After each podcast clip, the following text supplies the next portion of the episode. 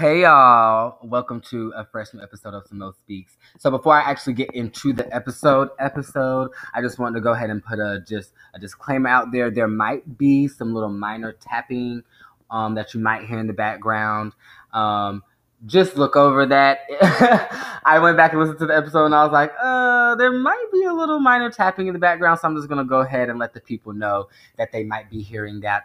Outside of that, I hope you all continue to have an excellent week. Remember to um, take care of yourself, put yourself first, do the best that you can, and show up for yourself authentically. And as I will say in this episode, accept all of you and never leave none of you behind. I hope you all have a great week. Mwah.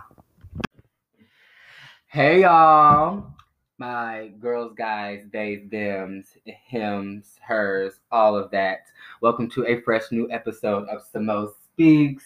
Um, happy Sunday, because we are recording, and I say we because I have two dynamic guests here. So we are recording on a Sunday. So happy Monday, Tuesday, Wednesday, Thursday, Friday, wherever day you are listening to this podcast.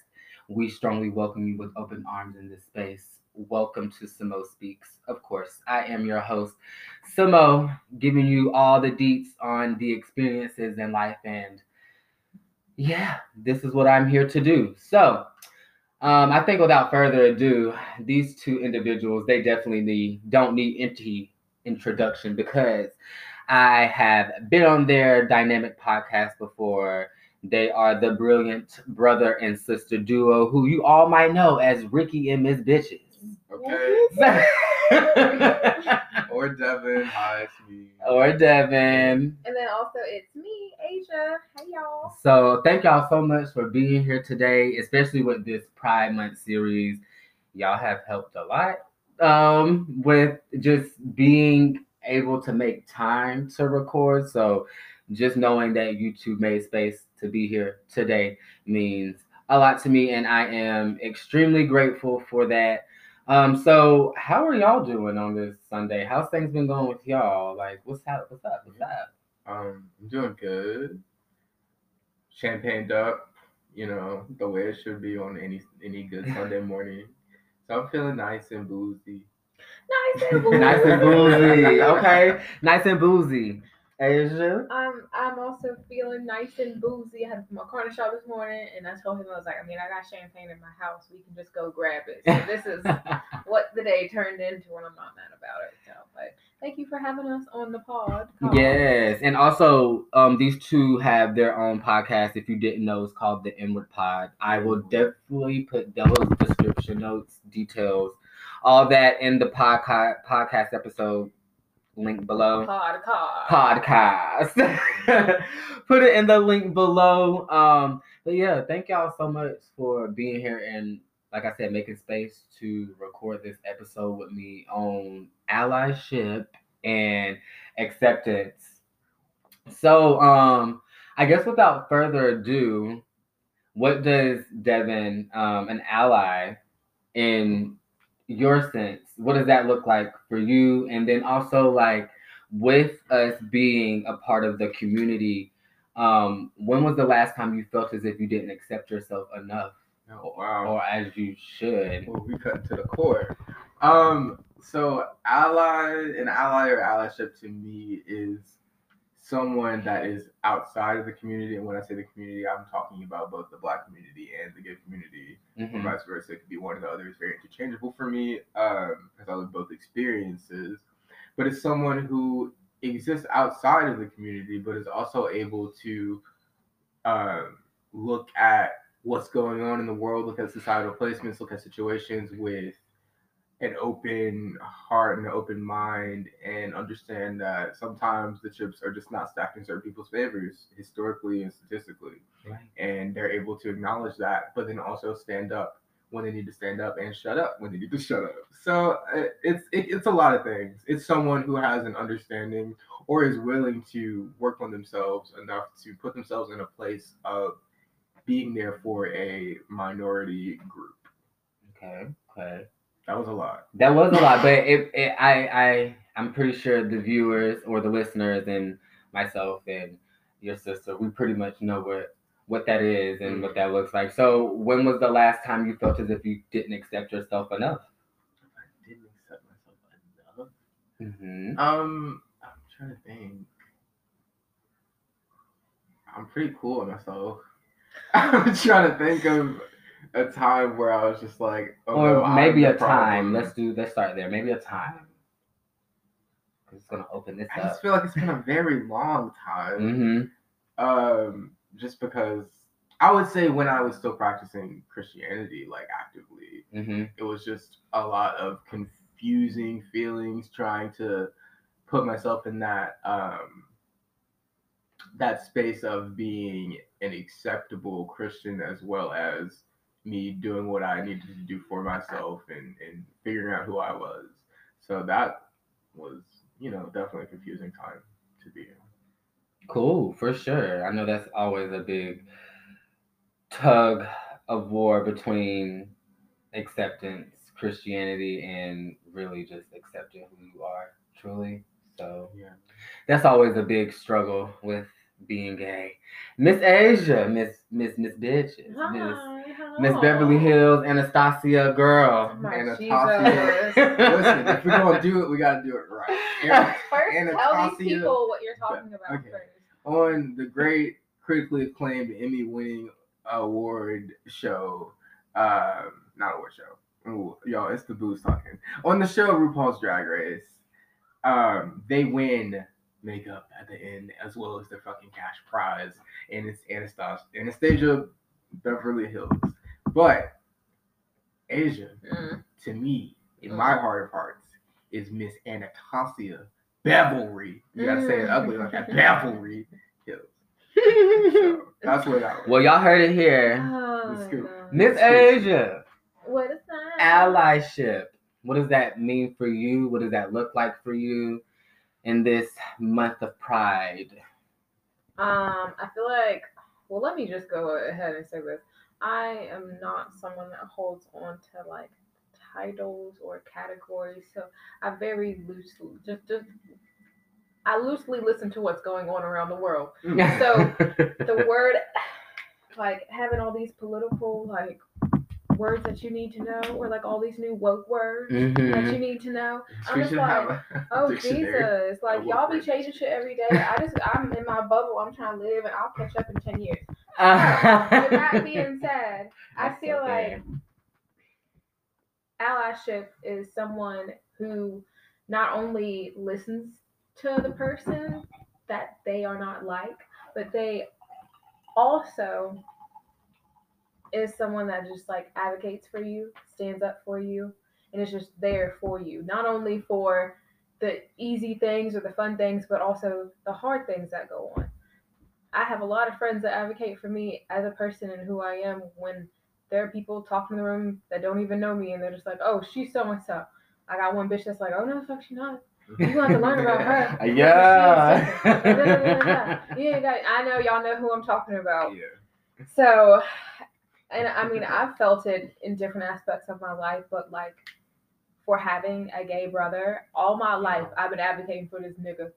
Swear to God, I that's right. swear to I know that's right. Little God. sisters go hard for their gay brothers. I, and before before he even came out as gay, I already knew he was gay, and I was like, I already accepted him because I already knew. right. When I was younger, I used to have friends that like told me, like in elementary school, I think I'm gay. I was like, I don't know what that means, but hey, cool. You're like, I like girls. And I was like, oh, okay. None of my business. Right, you know, like, right. cool, do whatever you want. I remember one time I was talking to someone and I was advocating for gay people, and they were like, well, are you gay? And I was like, I mean, no, but why do I have to be gay to speak up for people that you're talking shit about that have nothing to do with your sexual orientation? right. Like, you're just mad to be mad? Right. And at that point, girl, you become an accomplice, not an ally. Ooh. But we'll definitely get into that part a little bit more in the episode. But thank you so much for Yeah. just sticking up it's, for us. It means so much. it's just such a wild thing to me how people think you have to have someone's exact lived experience to have empathy or like just show humanity in certain moments. It's crazy to me. Oh yeah. Oh yeah. So now, Asia, question for you. Y'all Now this doesn't have to necessarily Oh, go yeah. into go into like the whole pride thing, but just tying in the episode, like as a black woman, when was the last time like you just or when was the time you experienced that you could or you couldn't accept yourself enough? Or like being in that space. Um, it's it's definitely been a very long time because I'm very accepting of Mhm. myself. Funny. Uh, the mailman at my job, I know this is like a side note, asked me. He just came in one day and he was just like dropping off mail and he was just like, "Do you ever feel like you have to be more than you are in this corporate setting?" I was like, "No." Mm-hmm. I was like, "Because they don't know my personal accomplishments outside of this place. They know Mhm. me from eight to five Monday through Friday. Mm-hmm. That's all they know." I said they can look on Instagram, they can go on social media and find out little tidbits of who I am and what I do. I said, but if someone's going to tell me something and it shakes my whole foundation, Mm-hmm. then I don't even know myself. I, I know myself and I know what I have to offer. I know what I have to give and I know what I'm capable of and I know what I'm worthy of. So, okay. with uh, all that being said, ain't nobody going to shake me from my foundation because that's just who I am. So he was just like, mm, you got what school never taught us. And that's the best thing you can get. Boy, I'm trying to tell you, life is the So- best teacher if you really pay attention to it. I w- I'm trying to think of like the last time I was just like, oh, I'm too black. Well, I love both of y'all answers because y'all was both like it was so long ago. So knowing that y'all are at this level of say. acceptance, right? Yeah. That's why I was like, I wonder where you know where they are at with their acceptance. You know, because Yeah. Go ahead and continue if you were done because I'll go into a situation and I think there was a situation um, one time when I was at work and someone told me that I look nice. And they were like, basically, they're glad that I look nice because I don't talk professionally. They're like, you look real professional because you don't talk professionally. And I was just like, "Mm, okay, that's that's your opinion. And then they were just like, they basically called me aggressive, and I was like, no, I think you mean assertive. I Mhm. think, change I, it up. yeah, Let I, they asses know. yeah, I, do- I think you're the one that's aggressive. aggressive, right? Aggression acts out of fear, and I, I have I'm nothing not to be afraid fearful of. anything in this space. Okay, I love it. I love it.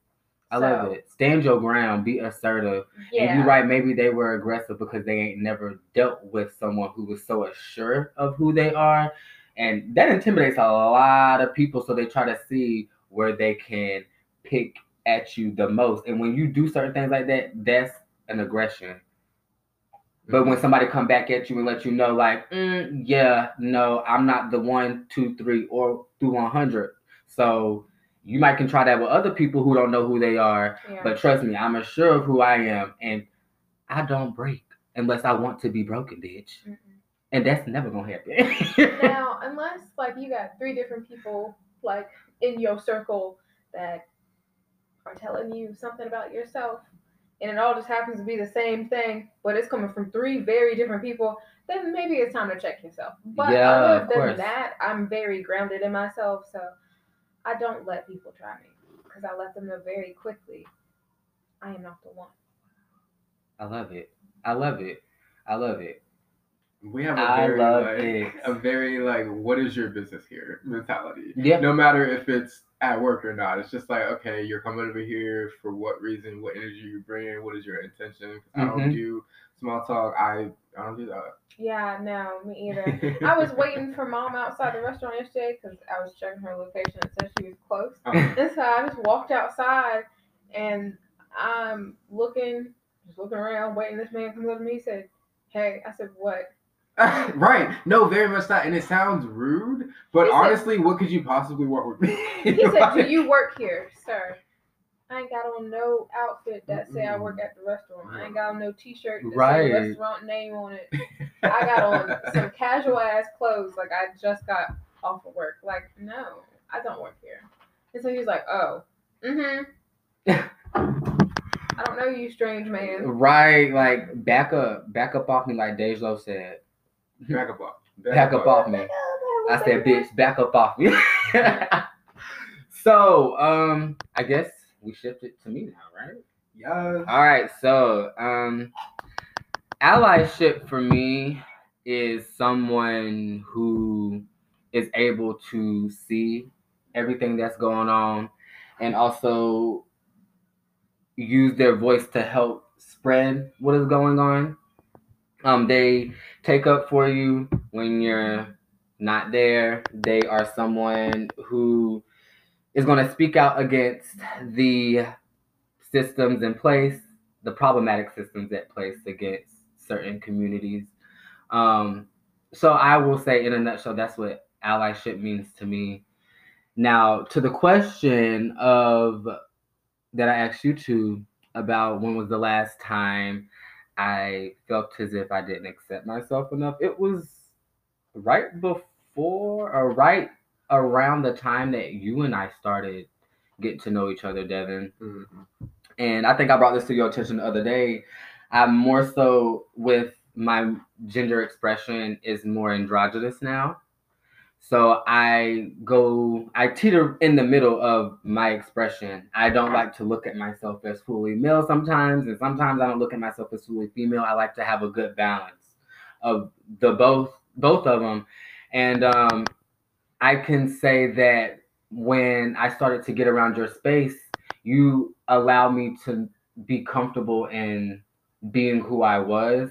And although you allowed that, it was still hard to go out into like family settings or be in Yeah. other spaces and having to um, get my mind out of that that fear of you're not enough because this is how you express yourself or the space that you're about to occupy they're not going to accept you because um, this is who you are so i will say there has been um, sometimes not not here recently but i will say like last year um, when i started to like dabble into like my more feminine energy and discover makeup and the clo- and like clothes that fit me like I, it's been a complete 360 from who i was two years ago to who I am now. And in the process of all of that, um, having to accept certain parts of who I was trying to hide was very, very hard. But then I had someone like you and your sister who was just like, bitch, what you doing? Like, you can be you around us, and that's that's okay, you know. So, and you know, there's other people too who um accept that part of me. But however, it's like knowing that there's other individuals who mean so much to me that might not. That's where you know I'm kind of like, hmm. But still, I have to learn that that has nothing to do with me and how they feel about who I am as an individual. So, yeah. But now I can say that I'm. It's a progress. It's it is a process um, to get yourself from point A to point B in um, a mentality. Mhm. So yeah, yeah, yeah, yeah, yeah. So um, acceptance, allyship.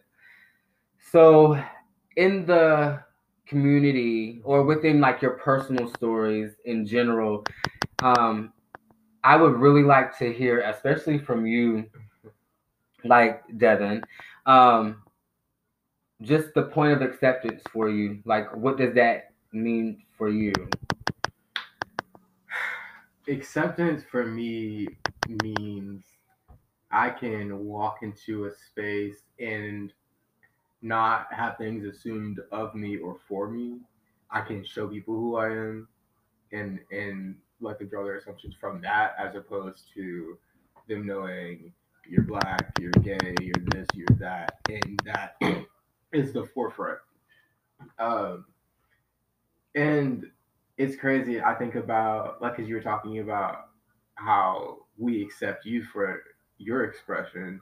I think before, like right before I met you, I had just moved back from maybe a year. or So I had moved back from Florida. I'd seen so much and been a part of so much down there that like I saw all kinds of people, and I was with all kinds of different types of people in some very high stress situations. You know, like I have Mhm, mhm.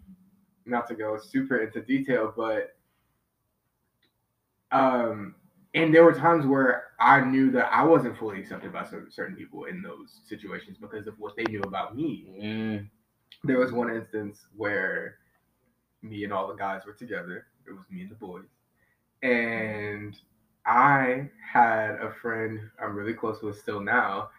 he told me that yeah, uh, you don't know this, but this has kind of been going on ever since we started hanging out over there. And I didn't want to tell you because I didn't want you to stop hanging out over there with us. But the guy whose house that we were hanging out with, he had issues smoking after me because he assumed, oh, this guy's gay. He must have some sort of disease.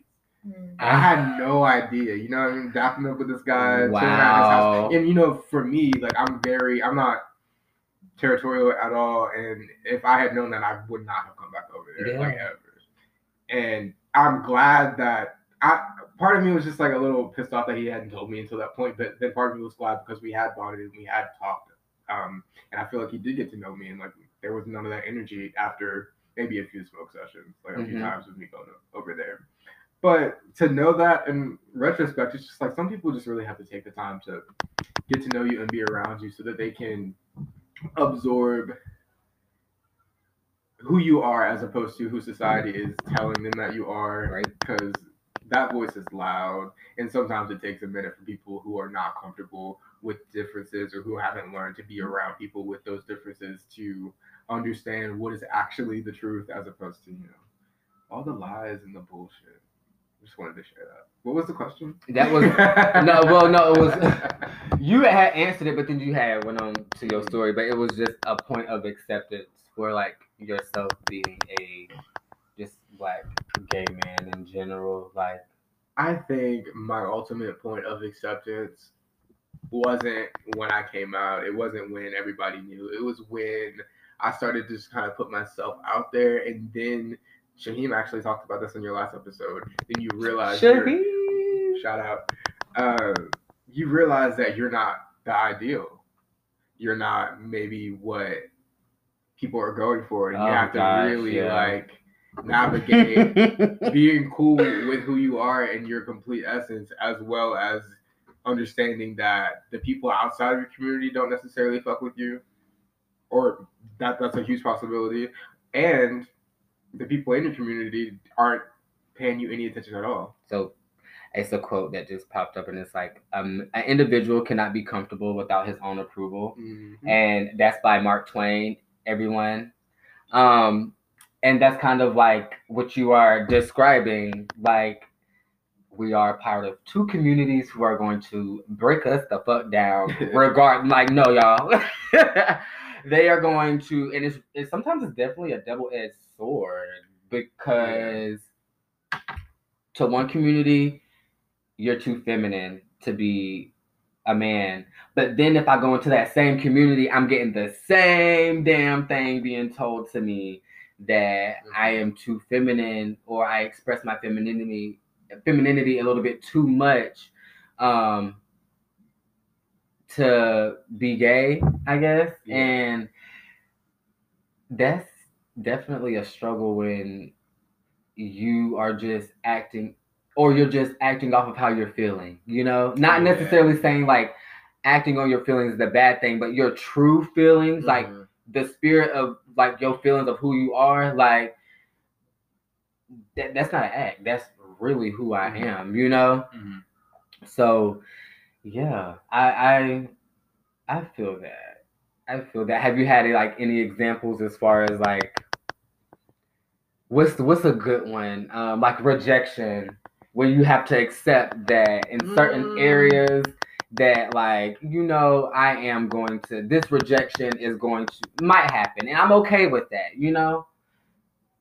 Have you not had outs- that? not really outside of minimal things like you know like when you go on dating apps and stuff like that or you're just on apps in general as gay people because that is where we have the majority of our interactions safely Yeah. um you know something you hit people up and you're just like okay this person you read the bio you're like all right this person seems like i can get down with them like their energy makes sense you know what i mean mhm. And then you either get no response or you get dry, you know, like just little things like that. It doesn't get to me now at, at all, at all, because Right, because you that bitch. uh, yeah, Okay. and usually it's the other way around now. But um, when you're growing up and when you are that adolescent, young, gay, black kid, and you are finally having the courage to accept that and then put yourself out there, it is very, um, trying on your mentality. You're just like you don't know what to think about yourself because you're just like I don't. It's it's a lot of negative self talk. It's a lot of internal. Like if you don't know what to do with that, you're internalizing all of we'll that. internalize it. So Mhm. going forward, you have to go through unlearning all of that that self hate as well. It's just it's a lot, Yeah, I feel you. which is also why I feel like I'm not gonna call out people, but like I feel like a lot of, um, especially celebrity black male gay men have partners that are not black. They often have white partners, or Mhm. yeah, and it's just because Mhm. I think part of it is they're seeking to mend that rejection from an earlier earlier time. Or uh, maybe they finally got that acceptance that they weren't getting at an earlier time. They're like, oh I got I got it now, so I've got to attach myself to it in the most finite way. Like you know what I mean? It's just, I don't know. I think that's my theory. This a very good theory, an extremely good theory. um, Miss Asia Tehran. Yo, yo, what's good? Good. We hadn't heard from you. We want to hear what you have to say about a point of acceptance for you. And like I said, this isn't even going to a prize series. I want to more so touch more so on like personal levels. You're a black woman, so Right. And allyship and acceptance goes both ways. go it definitely goes After, both like, ways. So what would you need? You know, like what do we need to hear from you, ma'am? So what was the question again? So the point of acceptance for like who you are as a black woman um and you know where where you stand and who you are as a black woman Um, ooh, the point of acceptance for me. That's a really good question. Because I haven't thought about that in a minute. I guess it's just been who I am. Yeah. mm-hmm which is valid. I feel Um, like you have a lot of friendships that are very unique to you though, and they all accept you in that wholeness, that that fullness of being you, including the black part. hell yeah Um, I think my friend Presley had a lot to do with accepting myself, even while she was alive, and then of her passing. Mhm. Had to do a lot of self acceptance because I had this one friend that I'd grown up. I didn't have a lot of black friends. I was always too white to be black, and then too black to be white. So girl i got called a out with me. backwoods beverly hills girl the other day please we was at work and somebody was just like you talk like a backwoods beverly hills girl who just got a whole bunch of black friends and i'm just like what does that even motherfucking mean but you know I was just like, uh, okay, what do you say to that? What do you say? Right! Oh Um, gosh. So I think all throughout my childhood, I had issues with being accepted because of how I acted, hmm and I always talked too proper, and it just threw people off, and always tucked my shirts in, and it people always made fun of me for tucking my shirts in and having my belt show, but I don't know, like that's just She said, "I'm giving silhouette." right Yeah, So I don't know. Um, I've always been told I listen to white music, like you know, like all these things. But I was grown up taught to listen to all types of music, not Right. just like rap music. oh girl please So, and there was this one point in my life when, after Presley passed away, and I was hanging out with that one friend, you Mhm. know, and she said something because I was telling her how I was over like racist white people. I was like, I'm just sick of white people. She was just like, when you hang out with the majority of white people, and da da da da. How can you say you hate white? I said, I hate racist white people that Mhm. don't understand. And I was just like, she's like, well, you have so many white friends, and why would you even say that? I said, but if my white friends accept me more than the black people that I know, including you, hmm then I'm going to be around the people that accept me more Right. of who I am as a whole person. One time I got in her car and I had Afro puffs, and she was like, I hate that hairstyle. And I was like, I'm glad that it's not your hair. Right. I'm glad that it's the hair on my oh head oh my because I, I can flip do. that car what I inside want. you hear me because i was about to cuss and i just had to cover up my mouth because i little things like that. Like I was friends with a person that downed self acceptance because she couldn't accept herself. fuck You know, And so That's society as a whole. If she's still not cute today, I'm gonna just say that. I don't know anything about her today. But with that being said, I came across a person, and I mean, I, I knew Presley for a long time, but she was just like, accept yourself, love, Love yourself. yourself. Like that guy on the side of New York. She, like, she was just so, just loving as a whole person. She didn't care who you were, who you came with, what you came from. It was just show up, be yourself. You need a place to stay. This is a safe space. And so Thirty minutes. So being around Presley and like being around different types of people that accepted themselves in fullness and wholeness, it was just beautiful to see and so inspiring that now the friends that I had to that I have today have had for many years, like without a doubt, with no question, they support me and love me fully. And it's interesting if you see my friend group because it is all different types of people You would have never right. I love the that I would come in diversity. contact with. the diversity of your friend group is something that I wish every everybody has. Like nobody looks the same at all. Like But they're nobody all looks some the of the same. best people. The best people, the spirit. I think it's just the spirit. Yeah. Like so oh sweet gosh, and they so are. precious, and it's just like, uh, and there's so many of them that I'm Mm. just like, give me a, everybody just give me a big old hug, like, and then also with being a black woman, like, I think another accepted acceptance moment for me was when I decided to go natural, and then when I decided to do the big drop, I was a sophomore Mhm. in high school, and I just looked at my mom one day and I was like, why, why, why did you perm my hair? Mm. Like this has been such a struggle for me my whole life. Hair has just always been a struggle for me, and I don't understand why. I don't get how to do my hair. All I know how to do is fry it, dye it, and lay it aside. So, with all that being said, I just started to like research my own ways to like go natural, and so I found Carol's daughter, and like I started to do the quote unquote transitioning when half of your hair is natural and half of your hair is permed. All of those like beautiful things, and I mean like my family was just like so accepting of like you want it, go ahead and do it. Yeah. I mean, even like to the point where my mom did it. Devon Bitch, grew his I hair out. I was bald for 18 solid years. Jordan grew his hair out. Jordan's now having like Yeah. growing dreads, like Right. you know. the so- amazing thing about changed. having hair, a crown on your head. I don't know. It's just something about having a head full of hair.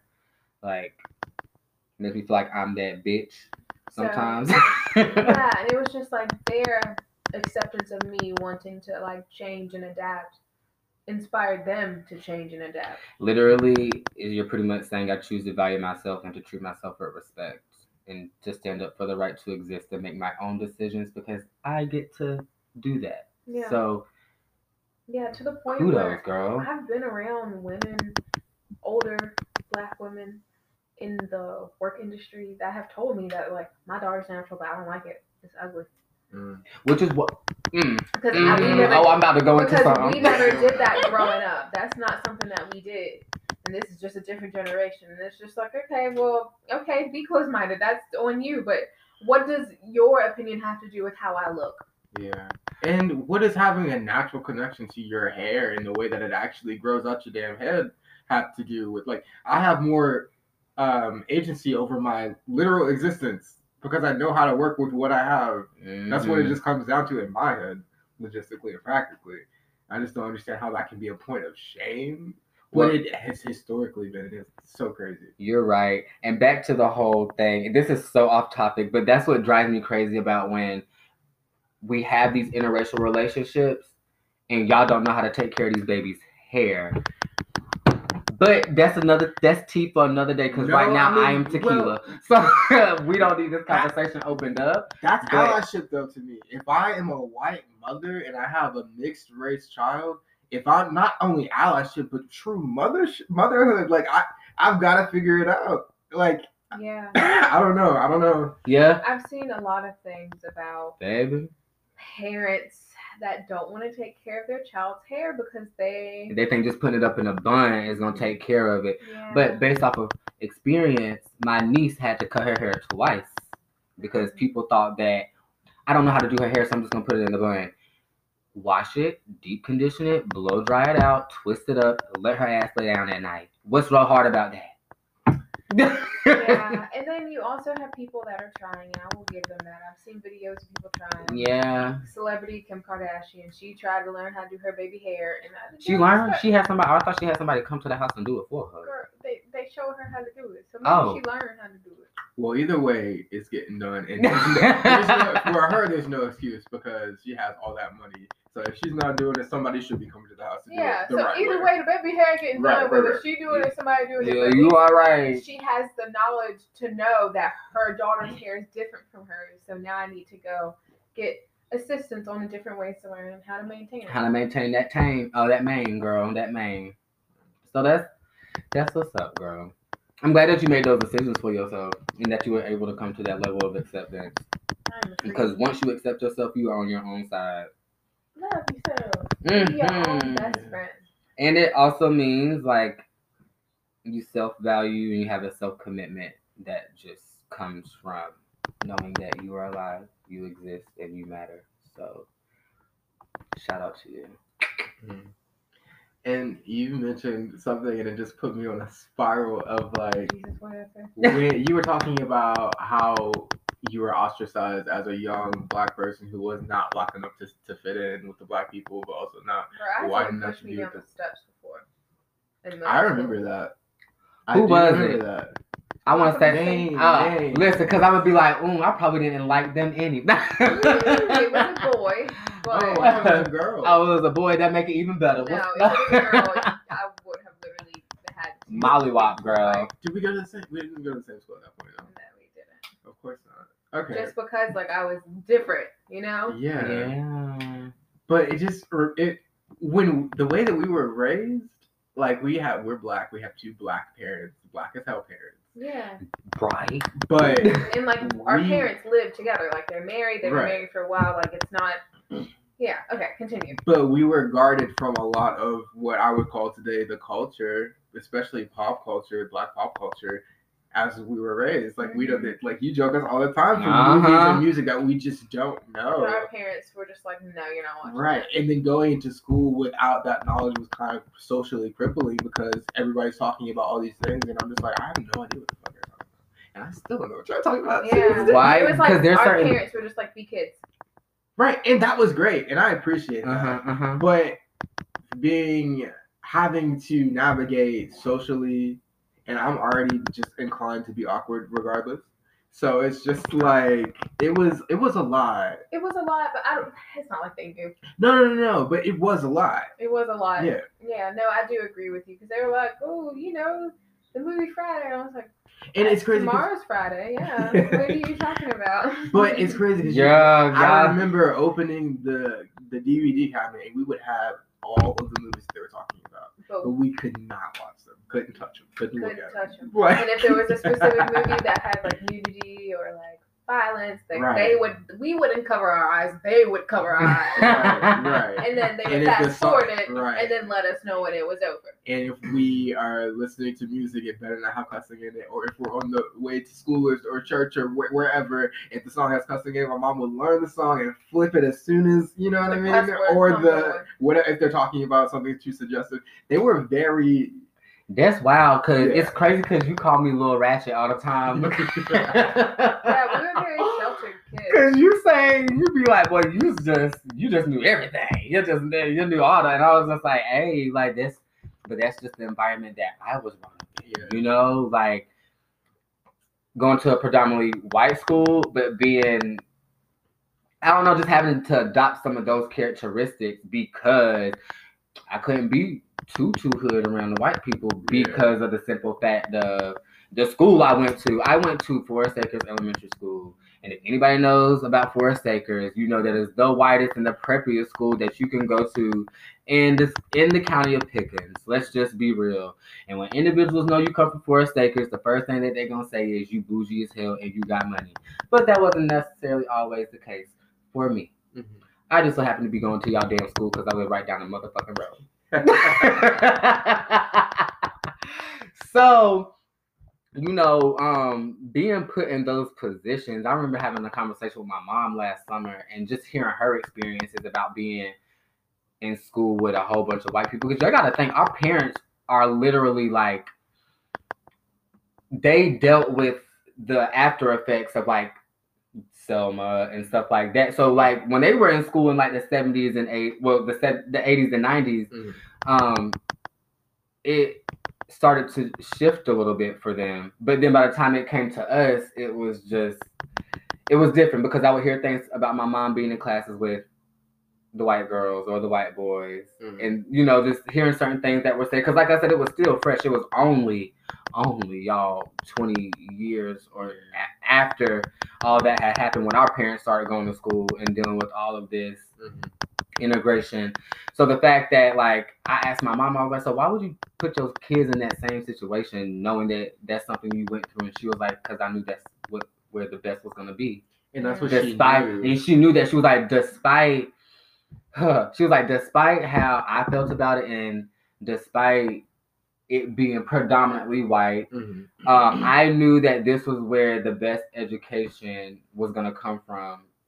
Yeah, You know, I feel it. Yeah, I can't be mad at that yeah. growing up because it has helped me a lot in a way.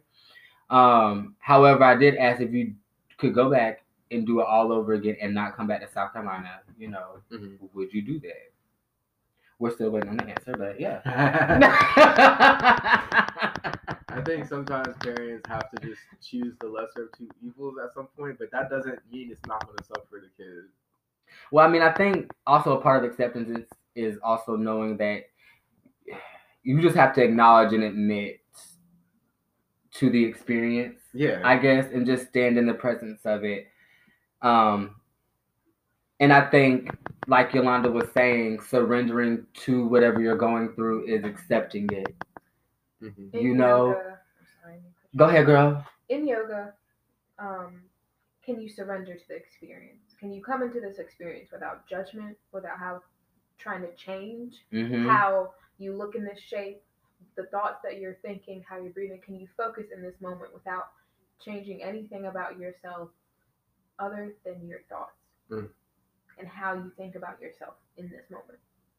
And that if you can't go onto the mat and take this into like life, can I accept myself for who I am in this moment without judging myself on what everyone looks like on Instagram or what everyone is driving or all these different things that have going on that it would be nice to have, but if you are grounded in yourself as a person, they don't sway, they don't rock the boat. I know that's right. Like your boat is gonna stay It's gonna where stay it's at. regardless.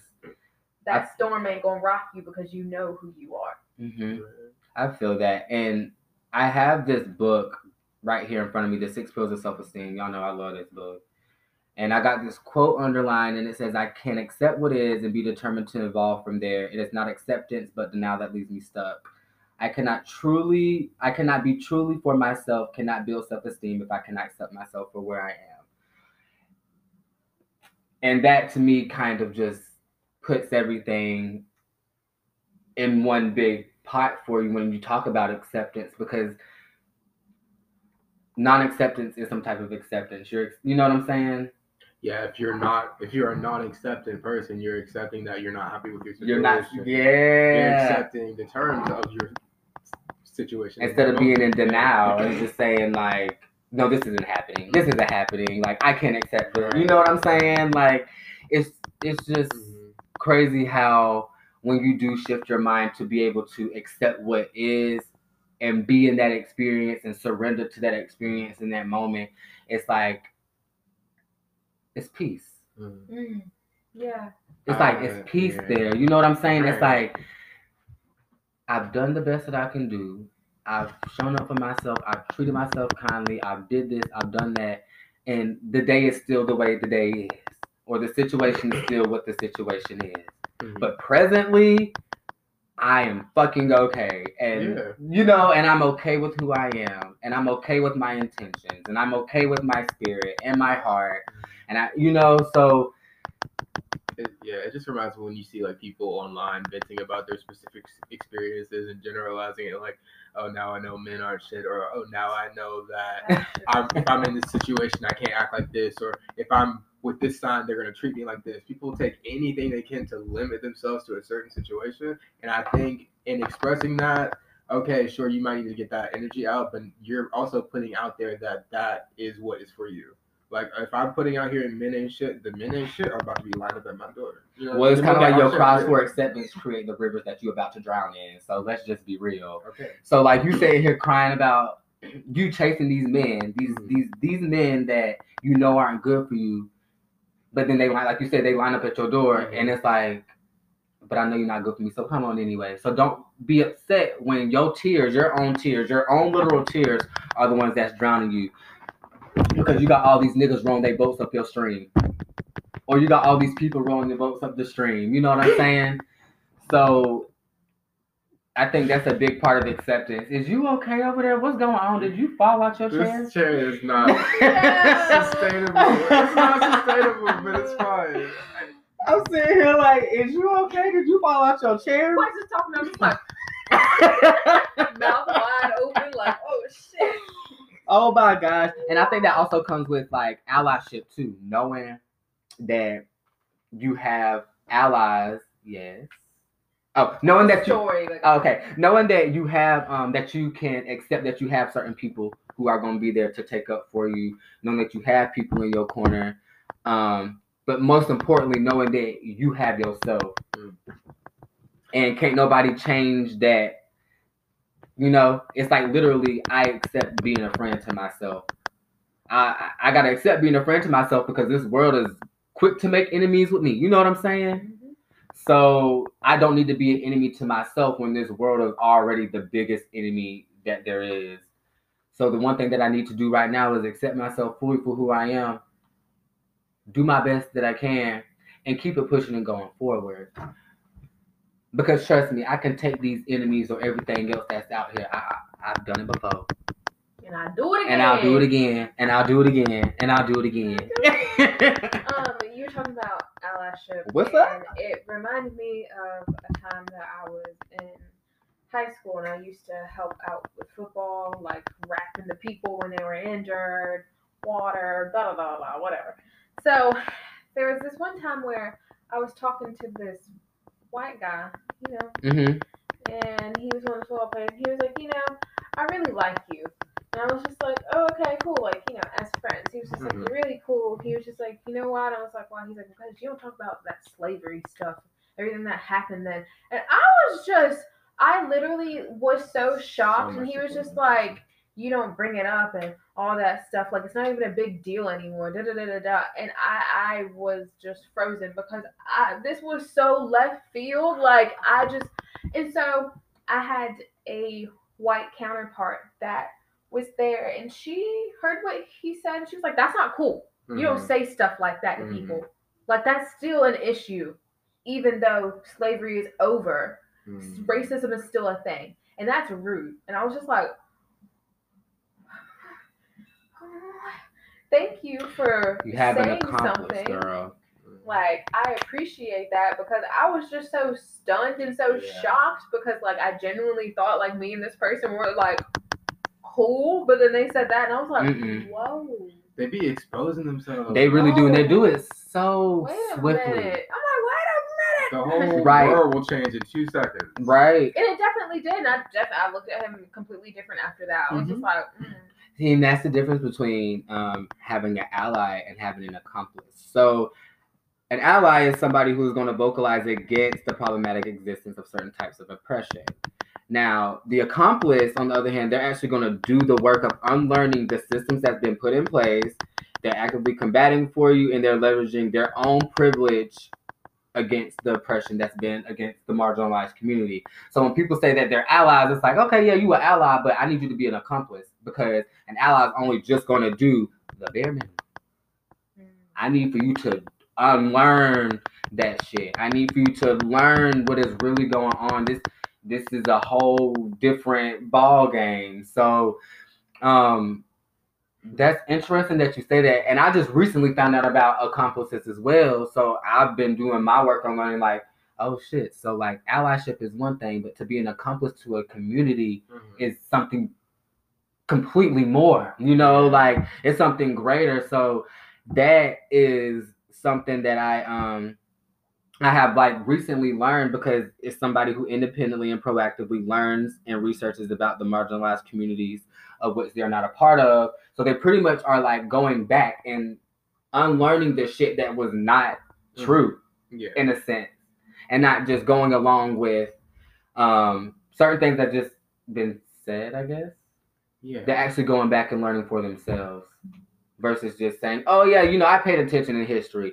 Well, really, did you? Because you're not hearing what we are saying, and it's being pushed in your face every single day.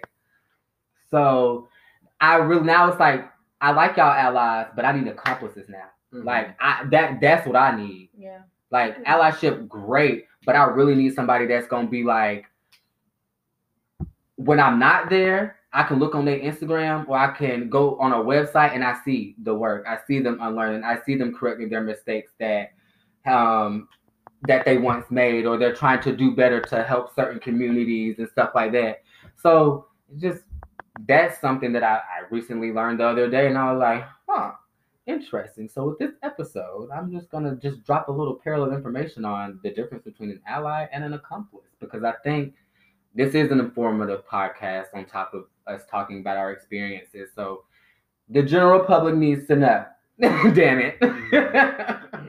and I think a lot of people who are like outside of the community rely on being perceived as forward thinking or open minded, and that's just not enough anymore. I think I remember a time when I was in high school, and someone who I believe would have truly understood or truly understands the difference between being an ally or an accomplice was my uh, English teacher, Mr. Fish. I remember one time he really teed me up to like go off on this one person. I'm, I remember you telling me a story. I'm And still surprised that you like you haven't told me who it was because you was like, no, I don't think I should do that, and I'm just like, I'm trying, if I'm thinking right now, I can't even think of her name. I know what she looks like, but I can't think of her name. Cause you know, look, we was only a year apart, and I have a feeling that she came from Forest Acres Elementary School. So please, You know, you're probably right. But we were have we would have debates in his class, and I don't think we were really even supposed to because we would get into some heated stuff. Mhm. And I was one of the only black people. If I think I was the only black person in his class, and it was a class of I want to say about 36 people. It was Cause Mr. Fish had that big ass classroom. of people, and it was English honors, and I was the only black person in his honors class, or his. I had him for honors and AP, so it was one of those years. But both years, like I said, only black person. Um, he, we were talking about, we got on the, the topic of race for some reason and interracial relationships, and one of the white girls brought out scripture talking about how something about. I listen, I'm not a versed Christian. I don't know if I'm offending. I apologize. Something about birds of the same color or animals of the same color or some shit like that mating with each other, and it was some Old Testament backwoods bullshit where she was basically using that to regulate, like saying that interracial relationships were wrong. So he let her speak, and then before he said anything, he looked straight at me and just waited. And I was not about. I, I don't sat, know, I still get yo, triggered I sat right by the door. I was not about. I don't know. I, I was not that person at that time. I was not about to sit there in front of. 30, it was thirty-five to, to me and Mr. Fish. No, I wasn't about to do it. I'm sorry. I just wasn't. Well, I I got the have- biggest ally on my side right now, looking at me, telling me you got all permission to go Listen. off on this little white girl right now in this It wasn't in me in that time. Like, I'm not mad at myself for it. No, I have a similar experience. that is Yeah. I so was, I was in a um, hit, I don't know, some type of social studies class in Uh-huh. high school, and they were talk. They started talking about gay people, Mm. and this one person was just like, "Oh no," da da da, da," and like the whole class full of white people just started going off, and it was just like this older white teacher, and he ain't saying nothing. I'm just like, "You just letting this happen? Right. You Right. just letting all right. these people." But you know the crazy shit. thing about this And then is, you know it's funny. The girl that was talking the most shit is gay. is gay. I was about to. I was really about to And say that. like, It'd be the It'd be the- because they start to listen. If y'all have any idea, Self-hate is yeah, let me tell y'all something. After high school, you really get to know who people are. Truly, truly, the same ones like you just said was going up about the whole gay thing. I'm pretty sure majority of that class turned out to be gay themselves, or they experienced some type. No, I'm being whole class gay. I'm being serious. I'm being serious. I'm being serious. I didn't say the whole class. Half of them, half of them probably turned out to be gay, or they experienced some type of, um, let's just say, uh, pleasure amongst another sex at one point. Sure. You know what I'm yeah, saying? Yeah, yeah. I'm So sure they've recognized themselves in different places in the spectrum since that point. Since that point, that's what I'm saying. Like y'all are only when I hear little kids like high schoolers talk. Sometimes I think to myself, y'all are only speaking from what y'all parents have told y'all sometimes, and what y'all think is to be true. Like nine times out of ten, what your parents is telling you is based off their own personal experience. What the world is telling you is based off of their own personal experience. Yeah. So you need to get out here and do that work for yourself, which is what I think a lot of people have a problem not accepting. Which is why I think a lot of people are. It's so easy to say, "This, I'm good where I'm at. I'm good where I'm at." Mhm. It's like, "Oh, are you?" I don't. I, I like to challenge that. Not willing to evolve. Right, right. Because it's like, are you like anybody who says they're just good where they're at knows that there's other underlying issues that they are afraid to face. Because I'm never just good where I'm at. There's always something that I know I need to improve on within myself and my humanity. And I have to accept that sometimes, you know? For real. Accepting means experiencing without denial or avoidance. That is a fact. And the fact is a fact. In this case, it means accepting that the face and the body in the mirror are your face and the body, and that you are what you see. I'd be surprised. That also came from the six pillars of self-esteem. And then I have another one that says we do not understand another human being when we know that only he or she only knowing what he or she is doing is wrong, unkind, destructive, or whatever. We need to know the internal considerations that prompted the behavior. There is always some context in which the most offensive actions can have their own kind of sense. This does not mean they are justified, only that they are only that they could be understandable. So, kind of, you know, makes sense.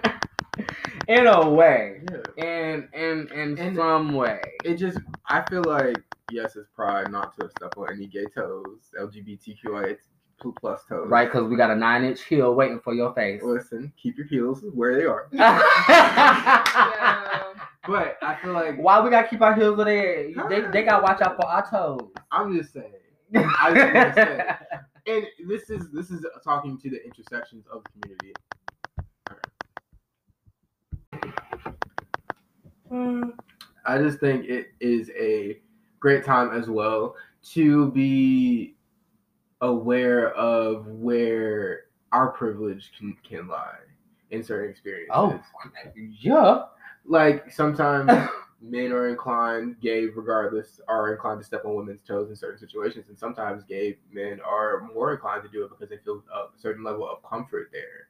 And Yolanda said something today that really struck a Uh-huh. chord with me. When you feel really comfortable with people, or you have a sister brother relationship, a, a, a brother like a you know like a very close relationship with somebody, you feel like you can treat them however you want to treat them because they're going to be there, and that's not always true.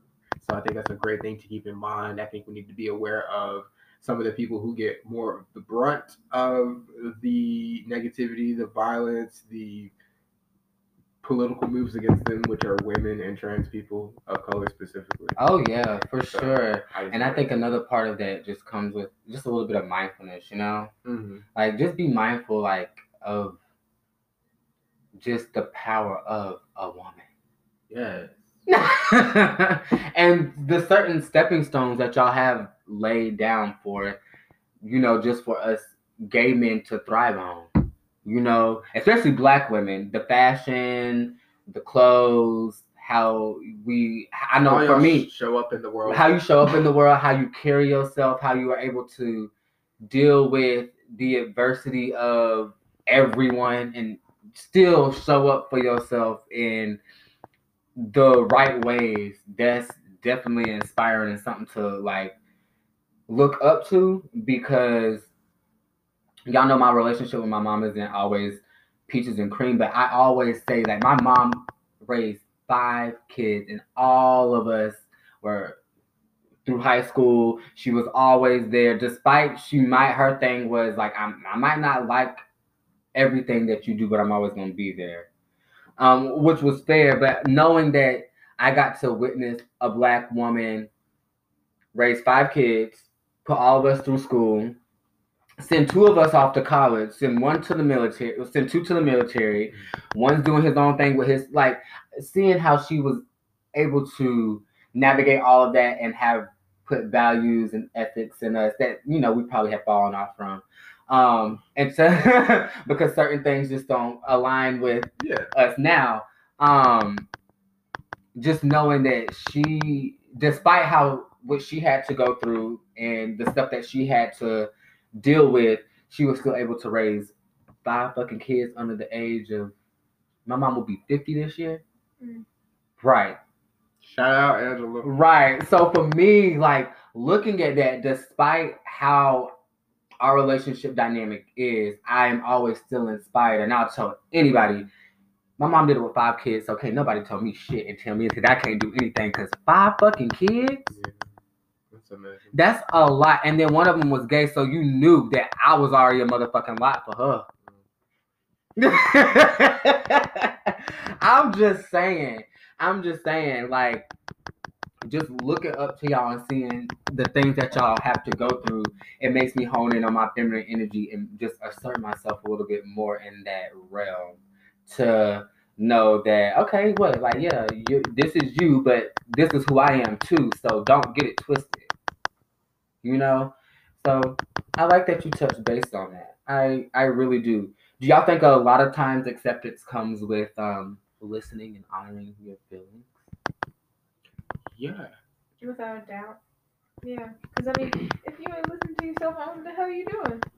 Who are you listening to? well, the world pretty much just telling you who you should be and pulling you in different directions and picking you mm-hmm. apart and having their hand up your back like you're a fucking ventriloquist doll. So and that's not how you should operate. Because, like, every year you see the different fashion trends come out. Every girl looks the same walking on the street. yeah, Everyone wants lipo or their boobs big or their feet small or what the fuck ever people are Oh, they got the doing feet nowadays. small and small and Yeah, they oh, can do what about the knees? The They can knees do for white knees, chicks. Oh my God. we got our knees done.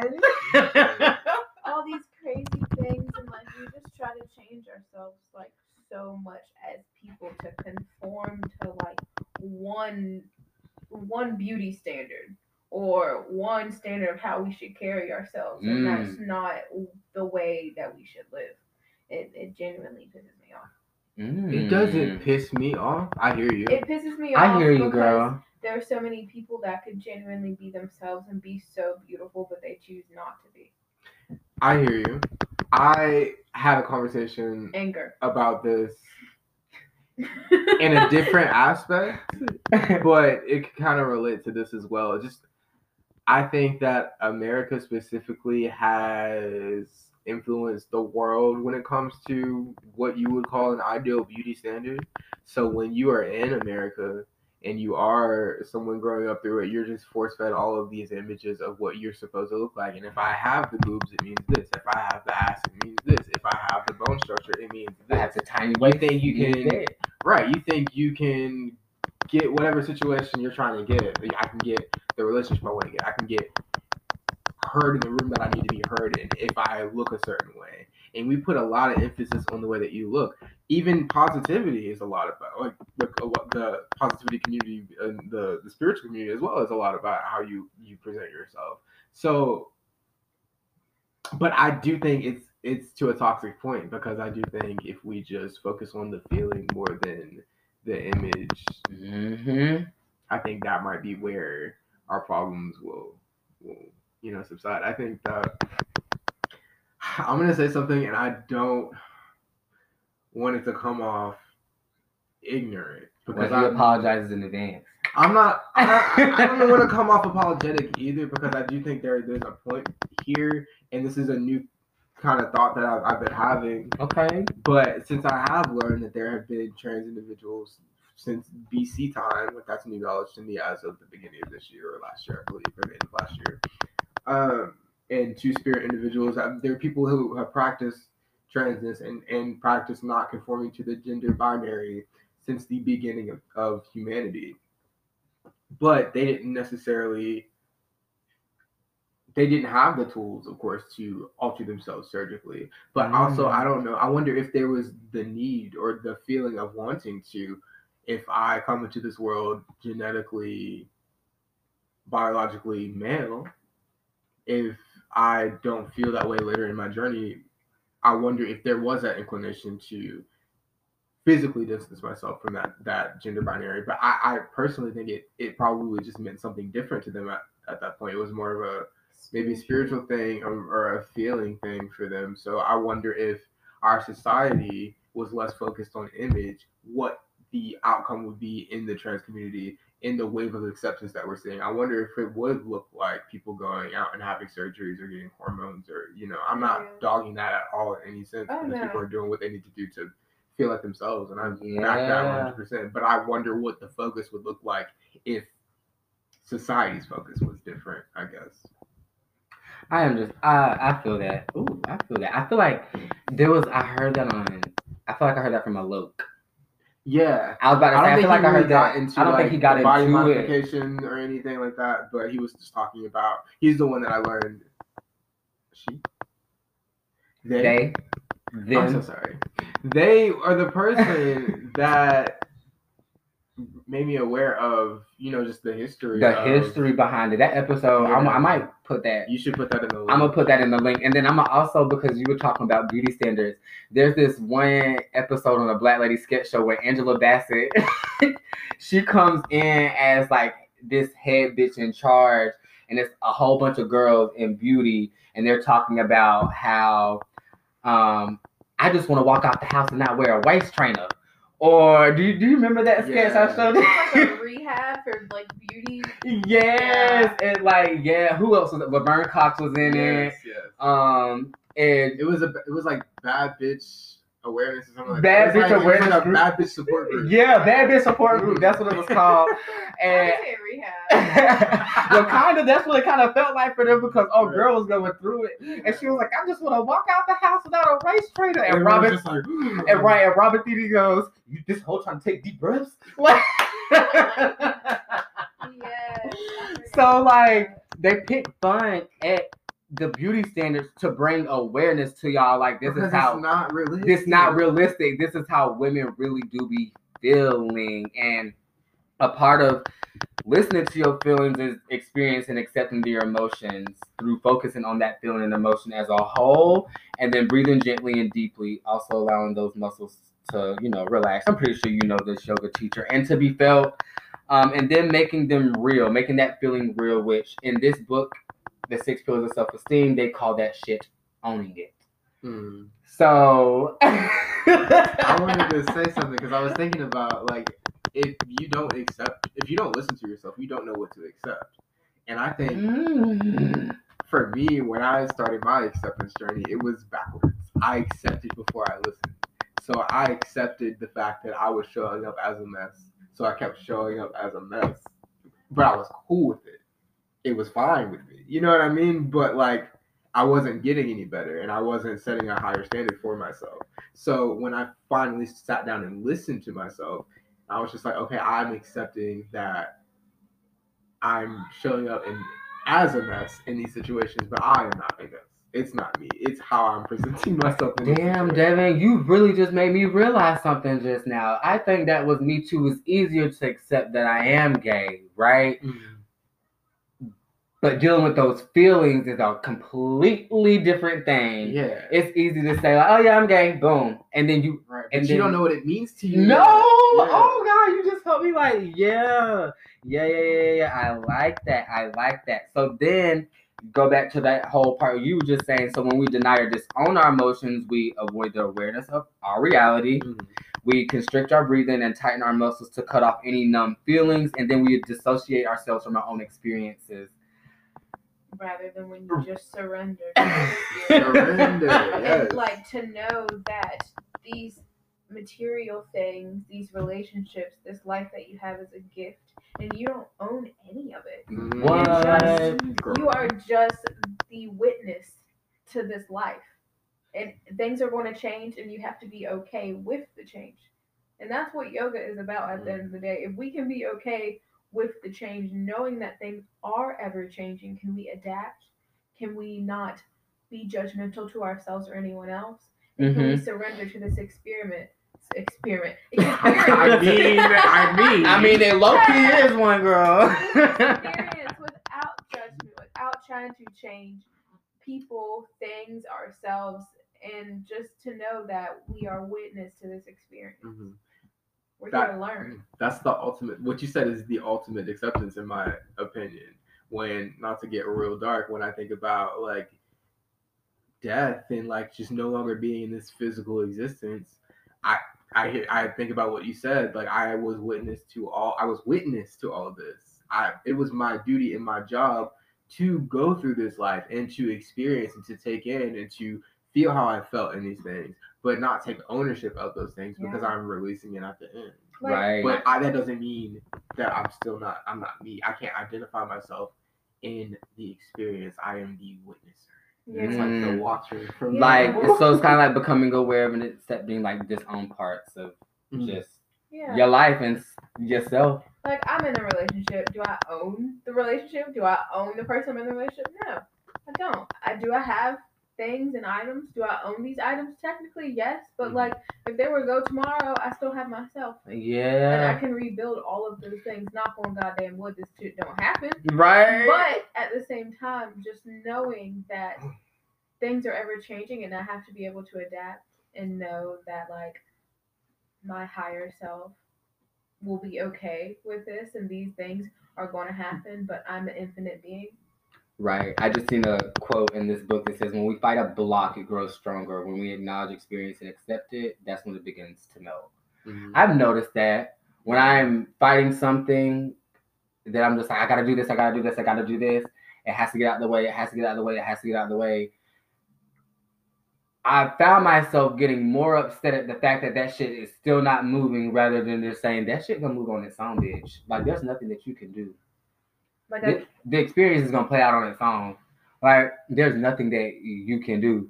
You know, like talking you- yesterday about like, the experience I just had, and this Mhm. over this past week, and I was not expecting this experience, and I was not ultimately happy with it. But then I came to the conclusion, like, it is what it is. Yeah. I I didn't have a say so in it to begin with. It was just something that I was hoping for, and I didn't get it. And it was really just outside sources being like, "Oh, you should, oh, you should," and so I did. Didn't happen. Other things happened. Mhm. And so I just have to roll with it and be okay with it in that moment. Things might change one day and they might not, but then then it's up to me to make that change. you be that accomplice for yourself, girl. Exactly. Not waiting for other people to see No, me straight up. make that change. Yeah, you be that accomplice to yourself. Straight up. You have anything you want to add? Just on the back of that, like I had an experience earlier this week where it just literally rattled my whole consciousness. Like I don't even know. I do know. It was like, you know, they they come. Oh, oh, I thought it was outside. It's a movie they watched. right. No, um, it was just something happened financially with me where a bunch of my money was taken, cash app. Um, and it was money that I had a very certain use for. It wasn't a super big amount of money, but I it, it mattered to me because of the financial situation that I'm in, and I'm also trying to do a lot. I think with a little bit, and all of it just compounded into one huge like. I realized I started taking into account every hardship that I had in life in one second, and like you know what that does to you mentally. Ooh. It just like shakes you, and you're just like, this one thing means so much because it's connected to all of these terrible things that are happening because of me or whatever. But accept surrendering and accepting that okay, this is a momentary thing and this is happening, and okay, it may affect certain things that I'm trying to do doesn't mean that it is the end or be all, and it doesn't mean that just because I'm I was making a narrative for myself to where I was just like, oh, I'm finally choosing myself, and now everything wants to go wrong, Oh you know. And I was like, that's not true. Mm-mm. It's just not true. Like, okay, maybe there are patterns, or maybe there are certain things that are like flaring up, but that just means you have to try harder. That means you have to adapt, and I'm very adaptable, and I know that about myself you know, and I've known that about myself for a very long time. And sometimes to my detriment, I'm very adaptable. But It's just like sometimes when you're going through it, you forget certain things or you let the moment like compound on you. Yeah. You feel better now? Oh, I feel much better. Yay, yay. So I'm gonna be closing out um, this episode on acceptance with two fallacies here. So please listen carefully, Ooh. ladies and gentlemen. One is the belief that if we accept who and what we are, we must approve of everything about us. The other belief is that if we accept who and what we are, we are indifferent to change or improvement. I don't want to accept myself, I want to learn to be different. So the question is if we cannot accept what is, where will we find the motivation to improve? If I deny and disown what is, how will I be inspired to grow? And there's also a paradox here. Acceptance of what is is the precondition of change, and denial of what is leaves me stuck in it. Interesting. So what I heard you say pretty much is you have to be aware not to use acceptance as a crutch of stagnation or, or not growing or an excuse not to, to grow or be open to different different things. Mm-hmm. Yes. So, you know, look at it from your own point of view as far as allyship, accompliceship, um, acceptance with who you are, and just see how all of that kind of ties into you. You have to be an accomplice to yourself. I, I think hearing your story, I feel as if, yeah, that is very fucking true. I need to do the work and unlearn the certain things that I've been going through, the certain things that I've adapted as my own mentality or my actions or behaviors. So then I don't affect myself mentally going forward. So I think that's a very important takeaway. Like, yeah, you really do have to be the accomplice or your own best friend to yourself, especially when you in a world that's already trying to make you feel less than what you are. So Mhm. shout out to you, strong black woman.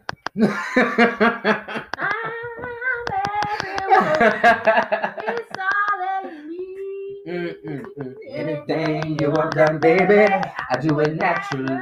Whoa, whoa, whoa. I did want to say just something to also keep in mind is you always hear it, but it's so true. You never stop learning. And another way to look at it is sometimes you think you have learned that specific lesson already, but sometimes lessons come back more than once. Sometimes to test you again, Sometimes to reinforce said lesson, sometimes to show it to you from a different perspective. So just keep that open mind of of being open to learning and in the situations and the people are, that are in your life are in your life for a reason. So just And make figure out the sure- lesson. make sure you find the people who are meant for you, especially when you are so comfortable with accepting yourself, because you'll know. Your your spirit will tell you before anything else. anything else. Asia, do you have anything you want to add, my dear? Um, I think to just believe in yourself, know that things will happen, but it's just a moment that you are an infinite being and you can get through it. Despite anything, just find your support circle, love yourself, drink some champagne. Right, because I'm empty and I need a refill.